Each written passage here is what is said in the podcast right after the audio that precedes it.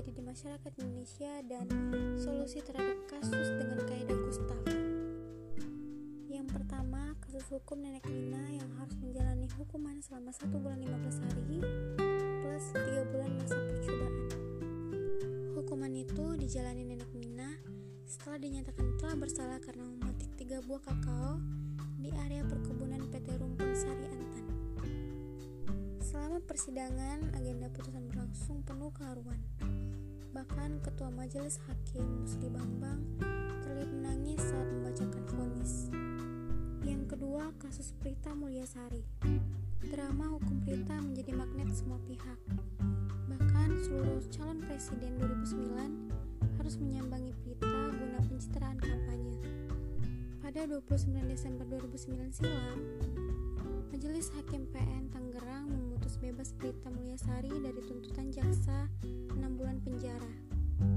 Alasan utama membebaskan Prita adalah karena unsur dakwaan pencemaran nama baik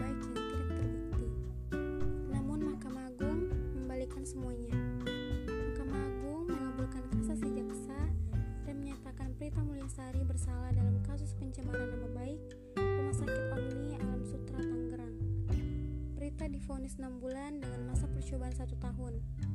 Kasus ini lalu dimintakan upaya hukum luar biasa peninjauan kembali atau PK. Yang ketiga, PN Jakpus pada 3 Mei 2010 memvonis bebas Cairul Saleh, seorang pemulung yang dituduh memiliki ganja seberat 1,6 gram. Pria 38 tahun ini dipaksa mengakui memiliki ganja oleh sejumlah